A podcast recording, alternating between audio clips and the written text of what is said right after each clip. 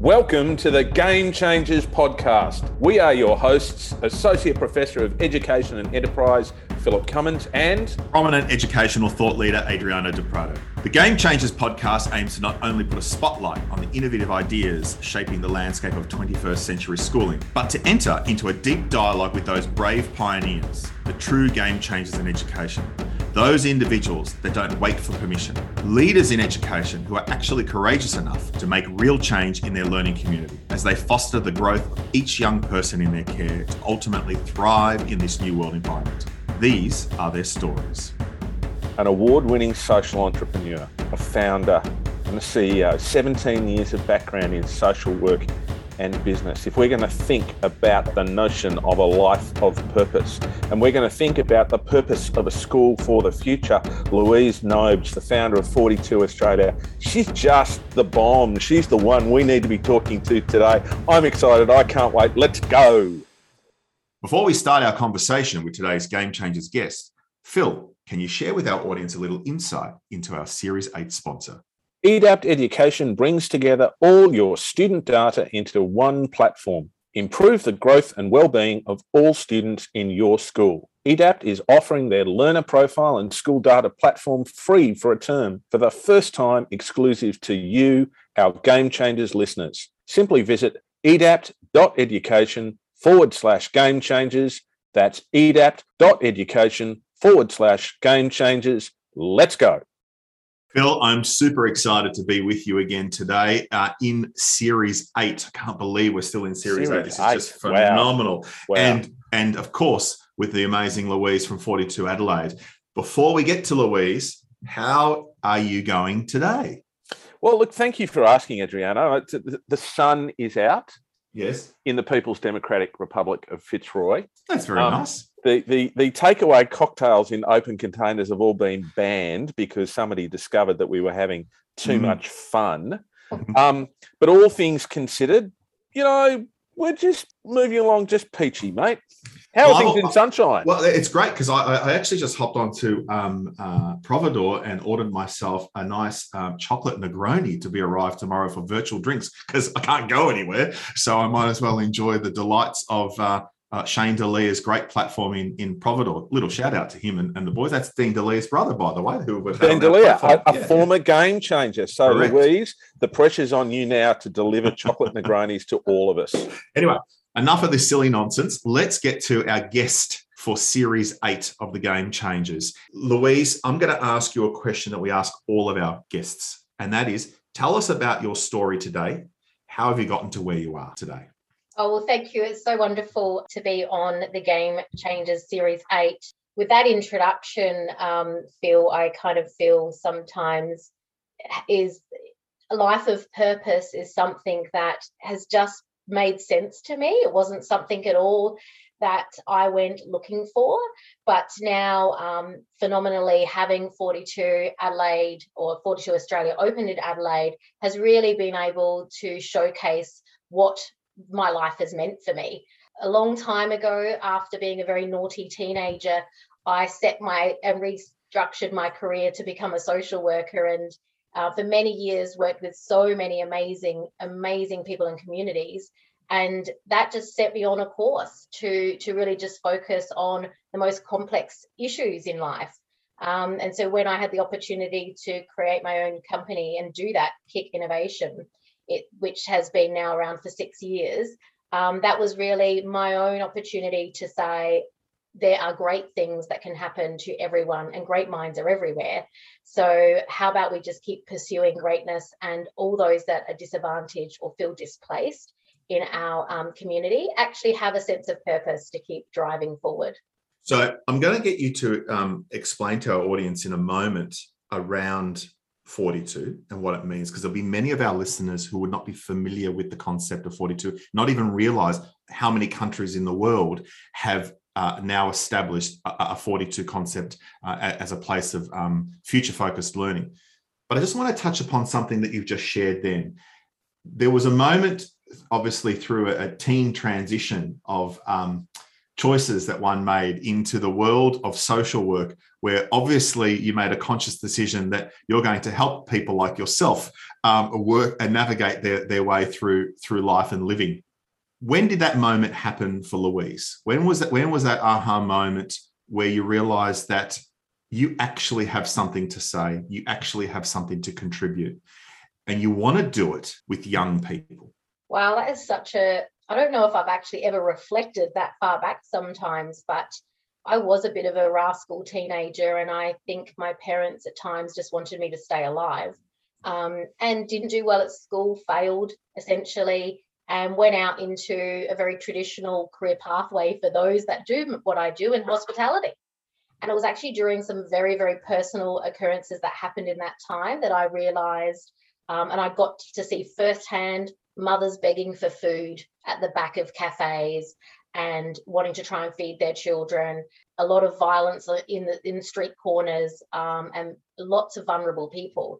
And it was at a moment of my life that I went, this I feel like I can um, have purpose there, and I really want to work in a community that thinks above just yourself and and really acts for the best of community. So that actually took me back to going to do year 12 again and then becoming a social worker. So I really, that was the most pivotal part of one part of my life. And then I just naturally fell into um, social work jobs that really focused on young people and young people coming out of trauma and really supporting them to be the, the best of themselves. So, so that was really the start of, I think, a collection of things that happened over many, many years to why when I found 42, this really connected with my soul. It actually took a part of my heart when I first saw it, and I was hell bent on getting it here to Australia.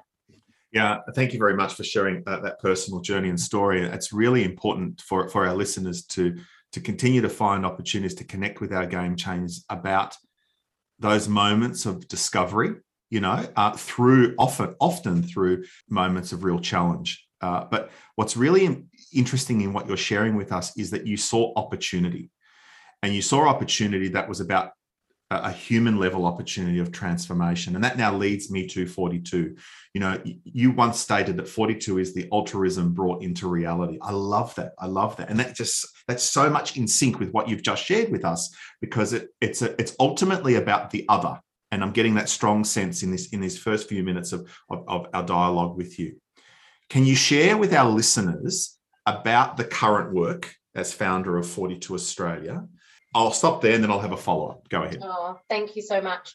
I think 42 definitely is altruism coming into reality. Through my whole career, I was always looking to demonstrate that great minds exist in people that people would not necessarily think. So um, I also wanted to say that great minds can do great things and it's the traditional education systems that stop all of that. So when you find 42 so 42 for our listeners that don't know is a software engineering degree essentially. So it is finding anyone from any walks of life to come into 42 to learn to be a software engineer and then off to changing the world. Developers and coders will be on the forefront of changing the world going forward. So when I found 42 in um, France, it really spoke to me. It spoke to me because it was a school that is open for everyone.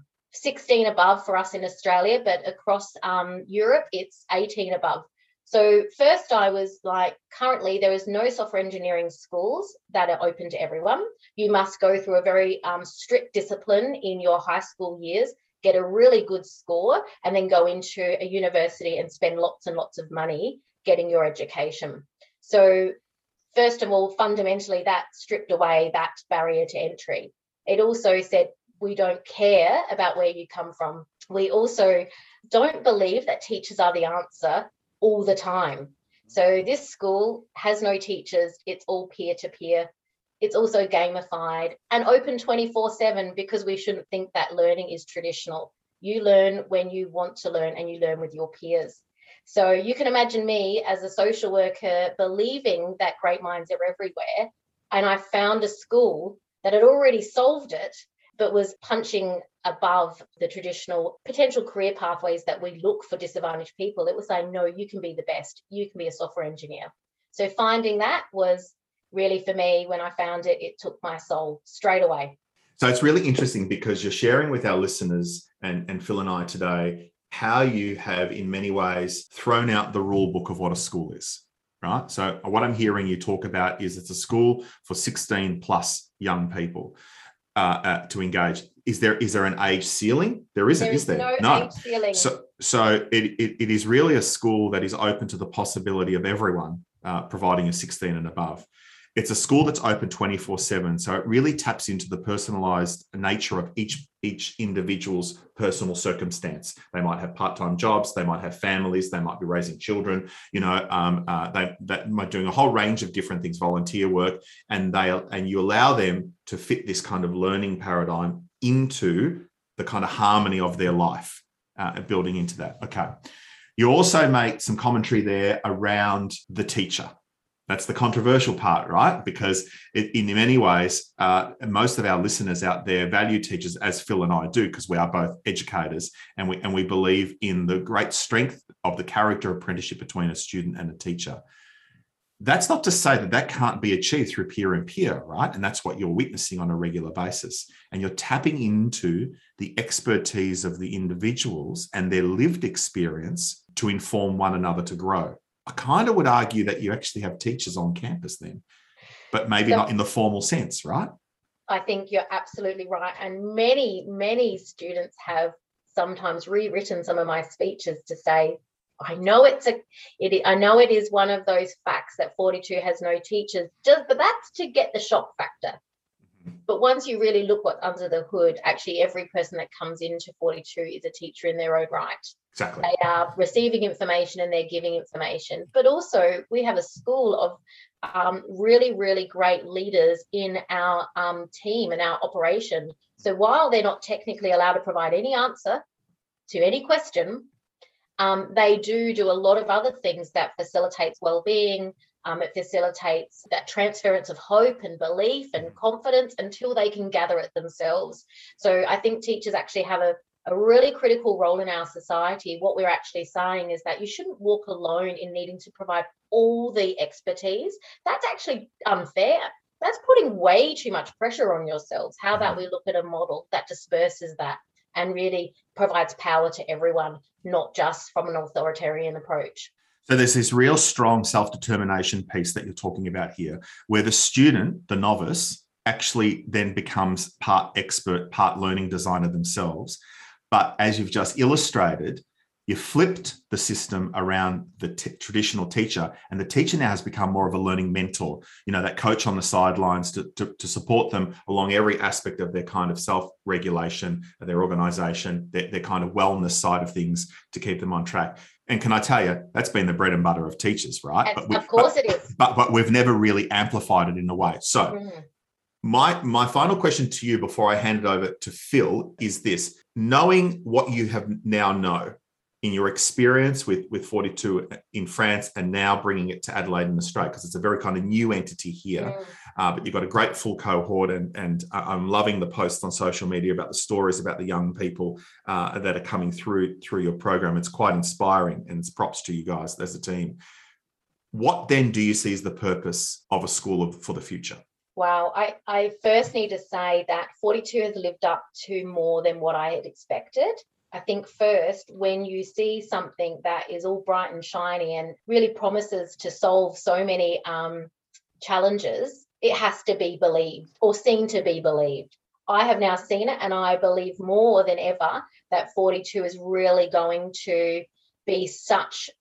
It's the it's what everyone has been looking for we've got the technology industry that is crying out for talent and if we look at the traditional ways there's no way that is ever going to come through at a speed that is enough people fast enough versus we have a whole range of people in our society that feels that they can never aspire to something as big as being a software engineer. So now that we have 42 in the market i can hand on my heart say that we are one solution to that. I think the other question you asked was, what does that now mean? So for 42, and how are we going to move forward? I think it's just to really keep providing the confidence to anyone that comes in that they can do it um, believe in yourself and you know we're there to walk alongside you. Louise i've really been enjoying the conversation that you and Adriano have been having. I mean it's it's it's two expert educators coming from different places to converge in in the notion of a community of inquiry and practice. I particularly enjoyed hearing both talk about the, that that sort of exchange between the novice and the expert that is mm-hmm. character apprenticeship. That is the only pedagogy that really matters you know everything else is just a is is just a sequence but the key to that is about the transfer of agency and we're, we're having this conversation in our country yet again at the moment about the primacy of direct instruction versus inquiry learning as though those two things are binary opposites with each other as opposed to an integrated whole. I'm interested in how you help folk at uh, 42 Australia to build a sense of who they are, where they fit in, how they can best serve others, and whose they are. In other words, what, what their real vocation is, but the, their connection to people and place and planet. How do you do that through an integrated whole rather than setting up little little false binaries or allowing people to indulge in a bit of the answer, not the whole of learning? That, that's an easy question. Start oh, for 200. I thought I, I thought I had the answer and then you kept adding and adding and I was like, hang on a minute. Yeah, but you're you're you're up to it though. You know, your stuff. I Well, I think essentially learning is ongoing. We need to understand that when you come into 42, you have to go through one of the most toughest boot camps currently in the globe.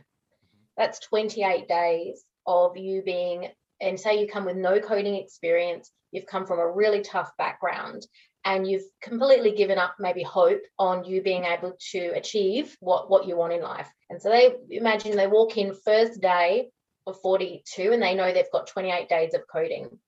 By the end of that day one, they've probably shed a few tears, felt completely overwhelmed, not at all sure that they can manage what the expectation is of 42. But what we say to them is look to the left and look to the right and talk to your peers. Because what you're holding in right now is what everyone else is holding. And once we see that shift, and by day two and day three, wow, what really opens up is their ability to just take on new concepts. I mean, they're learning C coding from the ground up. So these are some of the hardest things that we're asking particularly sometimes some vulnerable people to do. But when you actually see that you've got a hundred other people in that room going through exactly the same motion as you, and you're all starting at the same spot, that is exceptionally powerful and empowering. So what we find is that that agency of self and that belief of self starts really growing very quickly. As a social worker that's done a lot of work in um, coaching people and, and supporting people to believe in themselves, I've actually seen nothing like this before in 28 days, not only are you getting an introduction into coding, but you're also finding out so much of yourself. So people that may have a whole range of barriers have never spoken to more than maybe a few people in their life has now felt to converse over code so some of the most technically hard things to do and just build in their confidence self-worth it's actually just such a wonderful thing to see as we're thinking, therefore, about the way in which this experience works, and it is very much an immersive experiential piece. You know, you've started by grounding them, and then they've got in in that sense of who they are and where they're coming from, and then you've got to equip them, and then put them in a situation where they're experiencing the learning, and and that and that then necessarily changes who they are at the same time. So we've gone from character educa- um, character apprenticeship to the experience of, of, of immersion, which we would argue is probably the second most important thing to be thinking about when you're trying to put together this sort of learning environment. This is very much about transformation of the self by engaging in the whole of learning. How's that happened for you in your life? Because I, I get I get the sense that you're not the person who sits down and says, right, what is my purpose? Write down my goals, away we go, etc., etc., etc. You live it, don't you? And then out of it comes this sense of why you do what you do. So tell us some more about that, please. Oh, wow. You've made a nice connection there. And then we've got to go back into my soul again. So I think I'm a person that naturally has just taken risks in life. And I think that's maybe because I've always thought that I am really an uneducated, quite um, not a sensible person that's actually just driven to want to do the best for our society and community. And over the years, I've actually learned to do the same look to the left, look to the right, usually speak in very grandiose terms about, you know, we all need to um, achieve justice and we should all be looking um, at these um, problems with a different lens. And what that's helped me do is just collect like minded people, be challenged a lot. To, I have to think through the problem, maybe in a lot more detail than I thought I was going to. Um, because just like the students at 42, we don't have the answers to everything when it's presented to us. But what we have is this gut feel that we want to strive to do better. And I think that's very much as what's happened in my life as well. Okay, you're doing very well on Game Changers Jeopardy so far. I have another. I have another question that, that comes in and out of that, and you know, and thank you, thank you for the, that considered response. We're going to stay with your soul for the moment because that's good. Out of this process of your life and out of their process, thinking in and around this, what do you believe allows you to be the best version of yourself at any given point in time? And who are the people because I know you're going to end up talking about people around this because it's just inevitable. Who are the people who help you to put these the pieces in place that allow you to be the best version of yourself and and live out your own life of purpose? Wow, you're really putting me through this. Um, thanks oh. for the pre-script, but oh. uh, I. it's way more, way, way more fun um, just it asking really the question and allowing you. To, I'm going to let you answer it, then I'm going to explain why we do what we do and how we do it. Because we, we, I don't think we've ever explained that to our listeners before, so it might be good to do that. Best version of myself is constantly evolving, and I actually don't know if we have if those that feel that as soon as you think you've got all the tools to be the best version of yourself, you need to throw that out. Um, because then you're not embodying the sense of always learning and growing so um, that whole philosophy of learn to learn, and that is also you trying to be the best of yourself. Um, now that I'm uh, over the side of 40, um, actually, I'm very, yes, I'm over the side of 40. Let's just say that. I think, I think the older you get, there is definitely a sense for me that um, I don't have to hold all the vulnerability in anymore. And that is, you know, what happens if I fail? What happens if um, you know people don't really understand what i'm trying to do and you know i get a lot of criticism. And yes because the part of me really um, wanting to make sure that people that i'm trying to work with don't get criticized. But let's be honest it's also i don't want to be criticized. We have to be really honest in life. And so knowing that the amount that i now pull on my family and friends more than my work colleagues has been is phenomenal I, I think what that does then mean, unfortunately for them, is they're part of this crazy ride as well. It kind of there's you can't open a school like this unless you have everyone along the journey with you, and that has made me really just love the stage in my life I'm in and um, try to be the best version of myself. But maybe saying the best version of yourself is just something that we shouldn't have an expectation to live up to. It's like, where is that glass ceiling? And why do I have to have this expectation that that is what I need to be? Just be good and kind every day and keep moving forward. Okay, so my final question before I hand back to my design teacher colleague, and again, I'm, I'm going to preface this by talking a little bit about the methodology of why we ask questions the way that, that we do it. Um, the Game Changers podcast and the School for Tomorrow is sort of built on the legacy of a research institute that we set up back in 2010. And we decided from the outset that we were going to take a sociological approach to asking questions rather than a scientific approach. So what we weren't we weren't trying to prove or disprove things. We were trying to validate the way that people connect with their world and help build models around this. So we went to the work of the great Australian social theorist and thinker Hugh Mackay and said, and he says, ask a big question, shut up and listen to the answer, which is what we try to do key to that is the notion of first thoughts are best thoughts.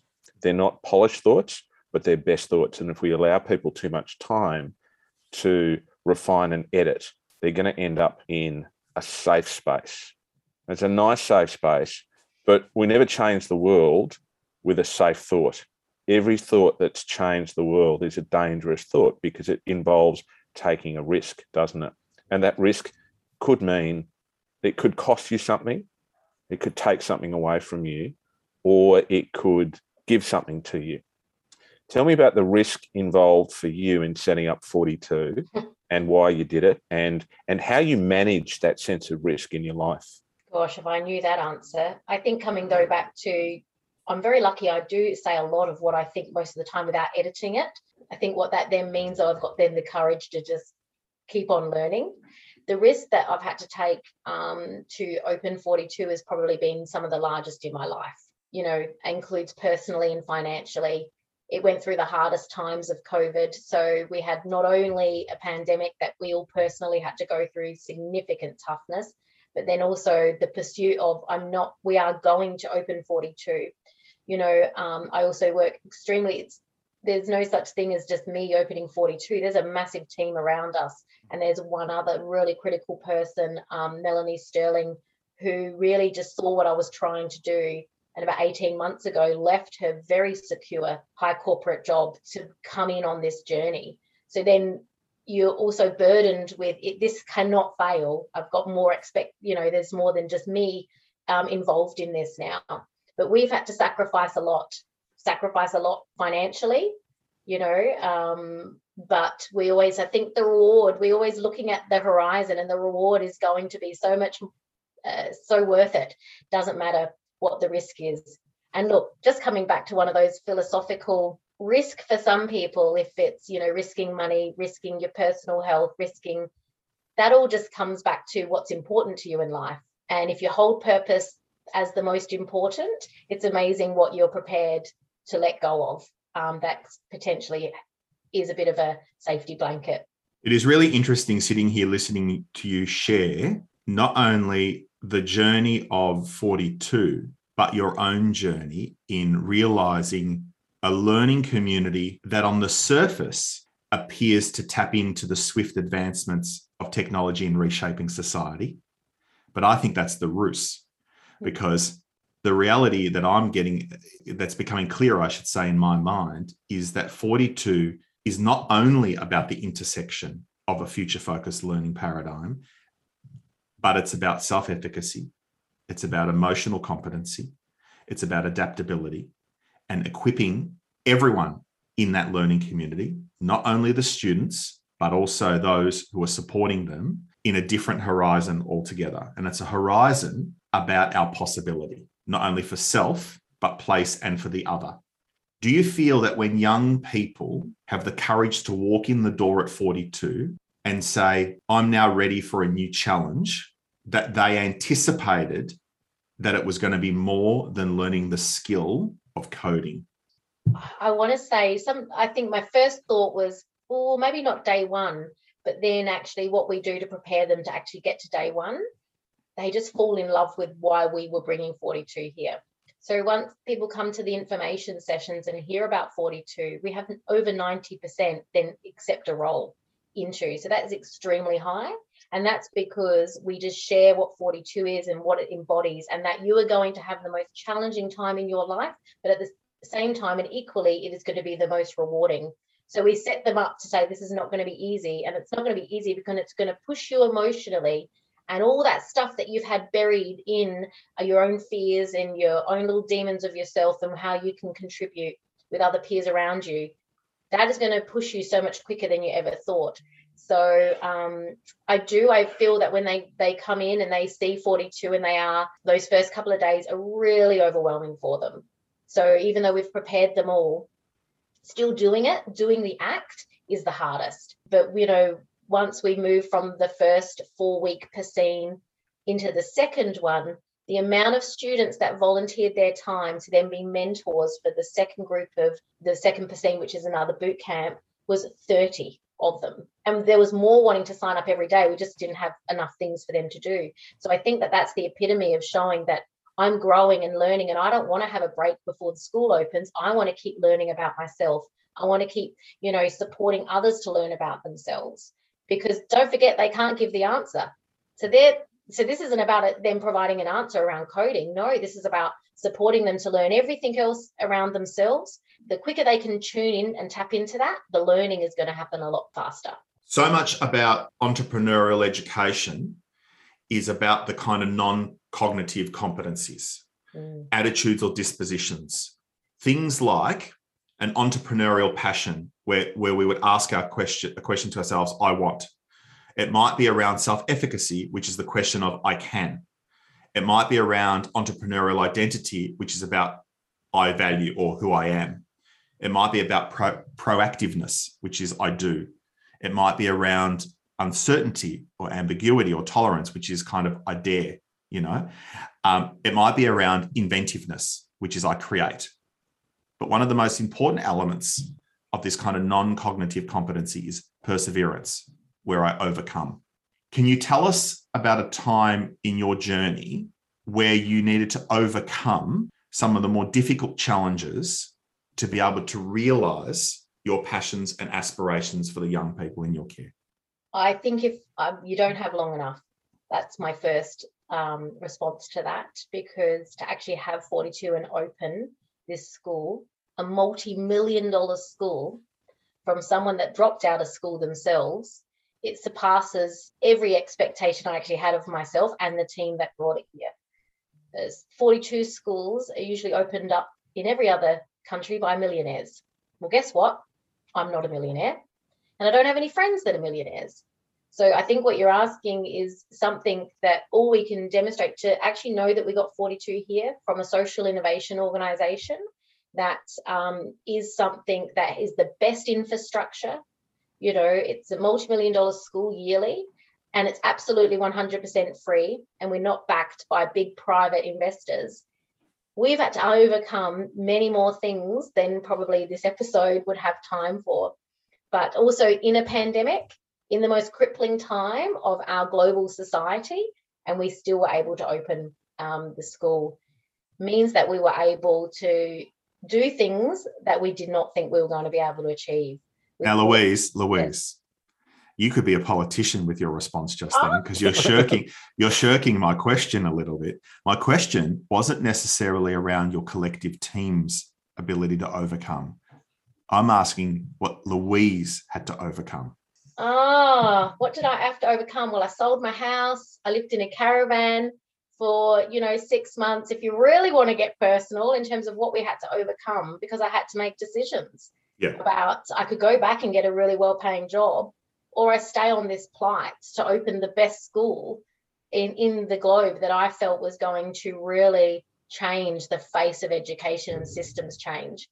Um, so personally, what I've had to overcome was just probably allowing my family to believe in me and allowing us to take massive, massive personal risks. And it's been an amazing dividend to, to date, hasn't it? I mean, the return has been exceptional, not only for, for you, in which you're clearly demonstrating to us today, but for every person that has stepped through the doors there at 42 uh, Australia, about them understanding that life can be pretty shit house at times and it can be really, really challenging. But so much can be gained through those moments of struggle. But the key component that I'm taking away so far from this conversation is we all need a champion, though, in our corner. And you've provided a space that's a champion for many individuals that walk through that door. And that's that's a pretty powerful construct. I'm going to hand it over to Phil. Oh, look, I don't know if I really want to ask a question after that. Again, I'm just enjoying the conversation between you two. Um, Louise, you say it's uh, um, altruism, you know, 42 is altruism brought into reality. I'm starting to understand a little bit uh, in and around that. Uh, without wanting to you know, blow our own trumpets too, I think I think Adriano and I understand a little bit about risk taking, and we under we certainly understand what it's like um, you know to put to have skin in the game as the people in the world of commerce would call it and to take a financial hit because you believe in in what you do uh, I, I, I think I last worked in a school in, as I said, 2010 when we set up the institute, and I've never been paid in 12 years as much as I earned when I lived in the school. But actually, the answer is I've never paid myself as much mm. as I earned in and around that. And you go through different ages and stages to be the social entrepreneur with a capital S, capital E, it's like being prominent educational thought leader, which is PETL, which is de Prado. to be the social entrepreneur, you've got to be prepared to put a big risk on the line. And I think people are born with that risk appetite. Actually, I don't, but I think it's really, really hard to do that. And, and there's a lot, there'll be a lot of listeners out there who will look at and, and go, I can't do that. I can't do that. I can't leave my job and set something up on the hope of a vision about what it is around that and they have to modify it and we can't expect people to to do that sort of thing how can we help people who don't have that risk appetite to take the smaller risks in their lives that for them are actually really really big risks around well what if i change just this one little thing what are the conditions we can create around people to help them to be more adventurous to be more experimental to take risks within the confines of an institution and institutions, oh, they don't like risks. They don't like unpredictability. They don't like, you know, variance from the norm. I love this. I think I started that way. And it all just starts by going, um, talking about you've got to get out what's in your head because you don't know how much of a risk it really is until you start talking about it. And um, you and you'll find people that just don't want to um, they'll just keep trying to say oh no that's too much of a risk. Oh great idea but I, I wouldn't be doing that. But you talk about enough you're going to find a collective of people that actually do think that what you're doing is really great um, and then just start a little bit by a little bit you just no one goes and jumps at the big um, crescendo like i'm now over 40 that's taken many years to get up to the stage of the risk that I'm prepared to take. But um, it's all started with baby steps. Um, so I think the best thing for you to do is you must talk about it. Don't hold it within.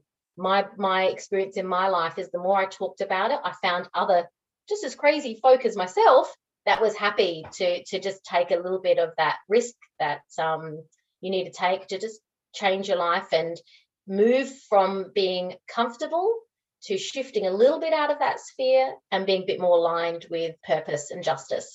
Purpose and justice, two fabulous words to throw at uh, me and Adriano. I think I represent the purpose side. I think he represents the justice side, coming from the different, you know, epistemological and ontological traditions that we, we we sort of come from. I'm really interested. Can you give us a specific example of something that you really didn't expect to learn on your journey? what didn't I expect to learn on my journey? Can be a big, big thing Actually, or a small thing. How much of a personal risk I was willing to take. Okay.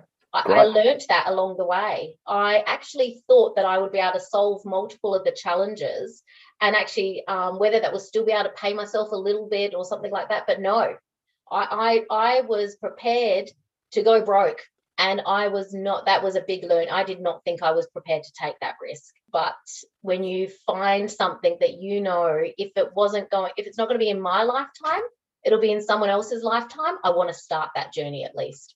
So that's really interesting uh, to share that discovery along the journey. Uh, I suppose we all have thresholds, right, in in our lives, and what we are prepared, what we can tolerate, and what we can't tolerate.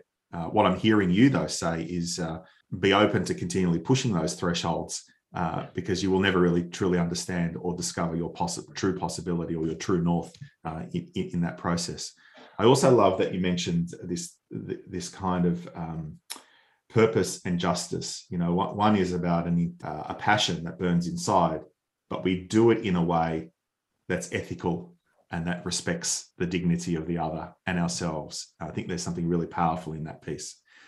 How then do we help young people in our learning communities, in our schools, develop not only their purpose, but this deeper sense of belonging and becoming?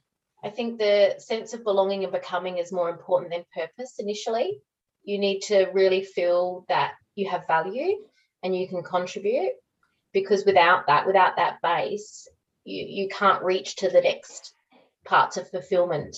So, um, for a lot of young people that I've worked with across my life, and I'm very fortunate to touch, it's just about them really needing to believe in themselves and have hope and confidence because once that once they feel more secure in being able to do that they can move to having purpose in their life um, but sometimes us talking about purpose and you know can also be intangible for others what does that mean i just want to go to school and learn and be safe amongst my peers and be contributing um, member. So I think sometimes we just overcomplicated ourselves and we have to come back to to the basics. So so let's let's take it a step further. You know, let's say that the young people in your learning community, uh, they've stepped into this space of, of being seen, being valued, being known. It's omnipresent at 42 Adelaide, right? And and they have a for the first time they feel a, a value and a worth that they have never experienced prior to that they now are in a space where that's their that's their paradigm so their, their confidence is up here their intrinsic motivation to continue to grow and learn and unlearn is up here how then do we help them to step into the space of the permission of claiming their purpose? Do we do it directly or do we do it indirectly? I think they're they're the other things that we do because for people to really want to claim their purpose um, that is through learning. And you must continue wanting to learn and that concept of actually learning to learn. So i think what we need to do is provide people always space to share even if what they share they might um, feel worried that it comes across wrong or you know i don't want it to be misinterpreted. When you are working for from a peer-to-peer perspective so there isn't that natural teacher that is basically controlling many areas or confining that space and we're allowing people to very much um, control that narrative we also have to pay respect that they're not always going to get it right so we have to learn and, and give them feedback and constant reassurance, I believe. The, the more that they get reassurance and support that, you know, they're just growing in themselves. And, you know, you are meant to make mistakes and that's normal. And we're here just to keep you helping to navigate. They're going to be able to feel stronger every day. That leads to them having more direction and clarity in your life because um, that's sometimes a really hard thing to do so I think it's really important that we just work with the person at where they're at um, and just he, keeping helping them grow every day moving forward. Louise, thank you for that. Uh, you, have mentioned a couple of times now being on the other side of 40, which we won't probe too much into. Um, uh, as someone who's on the other side of 50, I think one of the things that I, I would observe about my own life um, since I was probably 15, I think, very, very clearly, I, I, I worked out that I felt best about myself when I was helping other people. Um, uh, and that's what I've tried to do in my life. For sometimes with more success and sometimes with less success, you'd need to talk to the people around me and the students I've had to work out whether I'm any good at doing it or whether or not they think I'm sincere about that. But I think I've tried to do that. As now I'm on the other side of 50, I'm much more conscious about what my legacy will be rather than the wins in the moment. You know, um, uh, w- what legacy do you want to leave behind you? I think that's uh, what legacy I want to leave behind is that I just tried and I gave a shit, right? That I really, I'm sorry to the listeners, but I just care. And the legacy is is that don't just just keep asking why. I was the kid in class. Not only did I always get the school report going, you know, if she just didn't talk so much, she could probably actually do something. But the things, the reasons they always queried is because I asked why. Every why? Why do we have to do it like that? Why? So what I would love to just leave and leave my kids and their kids is don't accept the norm. You know, really try and stay true to yourself and really just keep questioning why and push through for the pursuit of just a more equal society that everyone has the opportunity to be great that's really all I want to do. Um, whether that is through 42 or other endeavors in the future. I think that's why I was prepared to go broke. Because even if I didn't get the school open and someone else did it, I just had some small part in just trying to show that there is other ways that we can do things in life. I have a feeling, Louise, that being willing to play some small part allows you to play a very, very big part. You know, earlier today, Adriano and I were working on a project for some uh, for, for, for a whole system of schools around social entrepreneurship. And we're trying to, we sort of got to the point where we need a document and we're working our way through the, and we realized we haven't actually defined what we mean by a social entrepreneur. Well, this is what we've come up. We've said Good social, well, we've just said social entrepreneurs establish enterprises that purposefully engage with their communities to mm. solve complex social, cultural, and environmental problems by adding value to the lives of all while contributing to a more just and loving world. I can't think of a better way for us to attempt to sum you up other than use your words, which I reckon your words have been just brilliant. Thank you so much for sharing with us today. Thank you for contributing to our learning about a life of purpose. Thank you for demonstrating that the aspirations, the pathways to success, the the sense of kinship that you feel with those around you, that, that that's what really really matters. That's the secret sauce along the way. And um, you know, we wish you and everything that you're doing at 42 Australia absolute success because we need more models. We need more models of being a game changer, being that brave pioneer who's not afraid to take the big step forward and up. Thank you, Louise. You know, Phil, it's it's a rare find to encounter courageous leaders in education who can see a future that most can't. And it's one that is deeply human centered, one that is tech enriched, one that is people planet conscious and intentionally purposeful. And as you've just described, Phil, today our listeners have encountered a brave pioneer who is courageous enough to challenge the binary thinking of what school is and create a learning community that goes beyond a knowledge bucket. That's a, inherently about transforming and helping the full flourishing of the individual. Louise, it's been an absolute delight. Thank you very much. And we can't wait once we get out of lockdown um, to come and visit you at 42 Adelaide uh, because we have many clients in South Australia who are desperate to go and see. And you're going to have to put uh, coffee and coding together when we arrive. I can do that for you. Thank you so much. And um, I think one thing I would like to say, you've made me think a lot in a space of half an hour. So um, I really, really appreciate that. And thank you very much. Game Changers is a podcast for those who want to change the game of school. Produced by Oliver Cummins for Orbital Productions and powered by a School for Tomorrow, Game Changers is available on Spotify, Apple Podcasts, Google Play, and SoundCloud. Tell your friends and don't forget to subscribe. Let's go.